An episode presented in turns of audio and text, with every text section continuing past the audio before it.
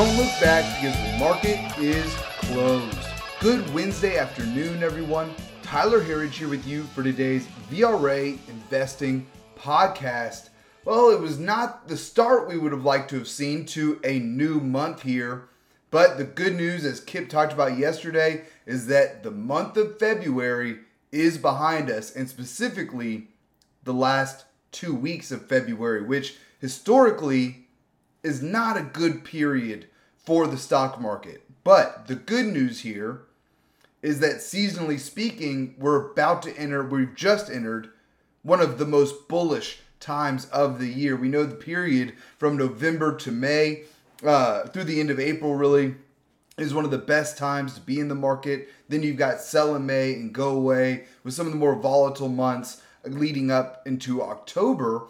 Uh, but again, March is fortunately a much better month for the for the market and so is April. And in a pre-election year, which we've talked about a lot of analytics, uh, the third year of a presidential cycle is typically the most bullish year. Uh, pre-election years also have the best performance usually in March and April. That's seasonally speaking, you know, uh, so it's not a guarantee, obviously, uh, but good to see that we're now entering one of the most bullish times of the year. And check this out. You remember March of 2020 when coronavirus insanity really kicked off? We had the lockdowns. That was one of the worst months in recent memory for March. It dropped 12% that much. So even including that month, though, of 2020, the average for March is still higher. The average gains for the month is still higher for the last 10 years for the month of March. So we think we're due here after a little bit of pause, what we've caused, called again the pause that refreshes for our markets. After that pause, now it's looking like time to get back off to the races. And we got some good earnings reports, or at least one really good earning report after the close today that should help spark some of that rally. And it was Salesforce today reporting big beats on both earnings per share, revenue. The stock is now up, last time I checked, 11.5% in after hours trading on top of the 2.3% it was up on the day to day. That is a massive move for a company with a $167 billion valuation. When you think about that, a 10% move just got that much bigger, right? While it isn't one of the FANG names, so not one of the largest companies in the US, is still certainly one of the largest. And don't forget, it's also a holding of the Dow, one of the 30 stocks in the Dow. So, uh, should these gains hold on overnight as investors digest these reports? We could be looking at a big start to tomorrow's trading uh, based off of these earnings here. And so that said, let's take a look at our market on the day today. While our major indexes weren't able to hold on to their gains of the day, we did finish with two out of our four major indexes positive, so it certainly wasn't all bad out there. We saw a few really bright spots as well that I'll cover here today. Uh, but kicking it off, small caps leading the way, not up by a whole lot, 0.08%, but good to see it finish positive uh, to 1,898. And I covered this statistic a few times over the last few months, uh, but good to see small caps leading. Uh, we've looked, if you look back on previous uh, bear markets like we've seen, small caps typically outperform everything, uh, at least everything large caps, right? Um, over the next year by a big like 12%. Uh, so we want to see small caps continuing to lead the way. Next up was the Dow Jones, pretty flat, up just 0.02% or 5 points to 32,661. But we also got what we wanted to see from this group today. And that was the transports were a lot higher today compared to the Dow at least, up 3 tenths of 1% on the transports. Good to see them leading. Next up, the S&P 500 was down just less than half a percent to 3,951. And lastly, the Nasdaq was our laggard on the day. You don't want to see tech lagging like this, but there was a bright spot here as well. But first, the Nasdaq down 0.66% to 11,379.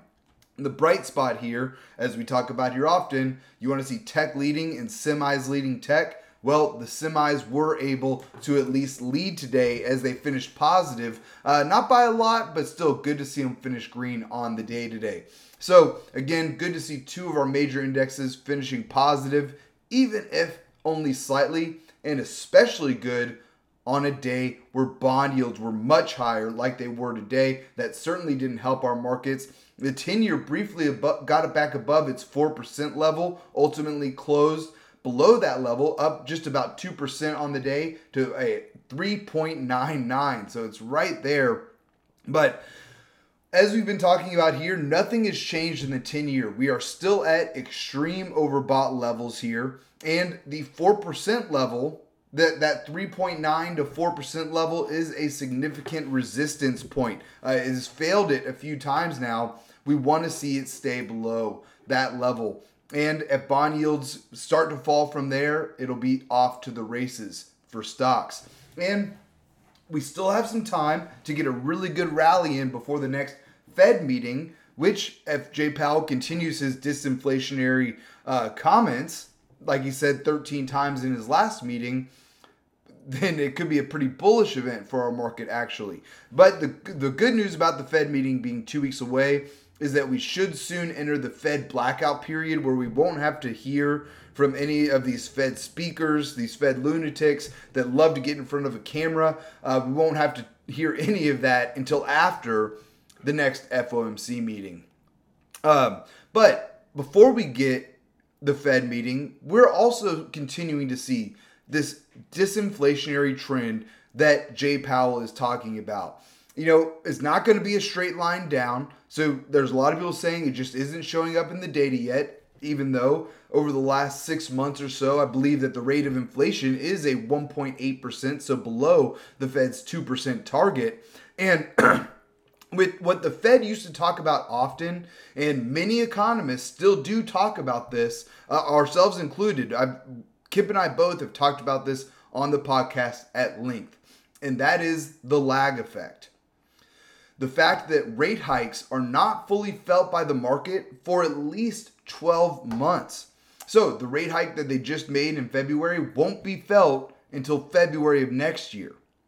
Now we're coming up right on the time of almost essentially there from the first rate hike that the market should be fully feeling that first rate hike. And then we had the series of larger rate hikes, the 50 basis point, 75 basis point. Some of that has been felt by the market, but it won't be fully felt for 12 months. That's what we've been saying here for so long that the Fed can start to at least pause. Pause doesn't mean stop. I'm not sure where that came into play, where if, if the Fed decided to stop raising rates, that it meant their next step was to cut rates. I, I don't get that type of mindset. They could still raise rates in the future if they want, but avoid the risk of breaking something because of this lag effect. Now, if they continue to raise rates and we're not going to feel that for a long way out, and the Fed waits to stop raising rates until something breaks, then we're very far gone and it's, it could be really rough. Uh, so that's another reason why we look for the Fed to pause. They know this. If they're not looking at that, if they don't know about the lag effect, then they are idiots. Plain and simple. But they do know about the lag effect. So that could be why Jay Powell used the term disinflationary 13 times in his last meeting. So as long as they're looking at that and they know that the lag effect will continue, then we should see inflation continue to subside without a whole lot more intervention from the Fed. Remember, they're the ones that caused this problem to begin with by telling our government they had plenty of room to spend in 2020 Jay Powell's 60 Minutes interview talking about digitally creating dollars. That's the Fed. There's no bigger factor on inflation than printing money. Money supply is the number one factor in inflation. And now we've just seen the fastest contraction in money supply since 1981. That's good to see. That is disinflationary. Um, so, as we see it, inflation should continue to come down as the Fed stops raising rates. The dollar was also weaker on the day today. That's another trend that we want to see continue. On a day with yields higher, the dollar was down half a percent. very good, right at some resistance levels as well. Um, so again, money supply contracting is the biggest thing right now. And again, inflation won't continue to come down in a straight line as many would like to see, but we do see it continuing to come down over time. We don't need the Fed freaking out about one data point, uh, and making potentially very big mistake. But overall, the market could have had a really ugly day today with the 10 year being up as big as it was. And overall, we think that's a testament to the strength of this market that we held up as well as we did on a day like today. Um, I also wanted to quickly touch on some international action. Uh, Chinese stocks up big again here today as overnight uh, the China Chinese manufacturing activity data came out expanding at its fastest pace since 2012. So, over a decade uh, since China has seen this kind of growth. Now, uh, we've been talking about China here for a while. We're positioned. And let, let me be clear because we get this question from time to time. We want nothing to do with the Chinese Communist Party, but that doesn't mean that we can't take advantage of big move higher, a big moves higher in Chinese stocks. As we see it, that move is going to take place either way, right? At the end of the day, only price pays. So that's what we're looking for here. And as we see it, now that China has finally gotten away from the madness of their zero COVID strategy, it's off to the races for China as they continue to reopen.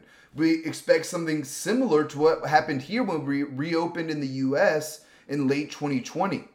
Now, that was a staggered reopen over time, but you saw what happened to our markets over the end of 2020 and into 2021 a massive boom. And so, if we see something similar in China, that means a boom for Chinese production, a boom for Chinese demand, both for products and for energy, uh, and ultimately a boom for stocks as well here.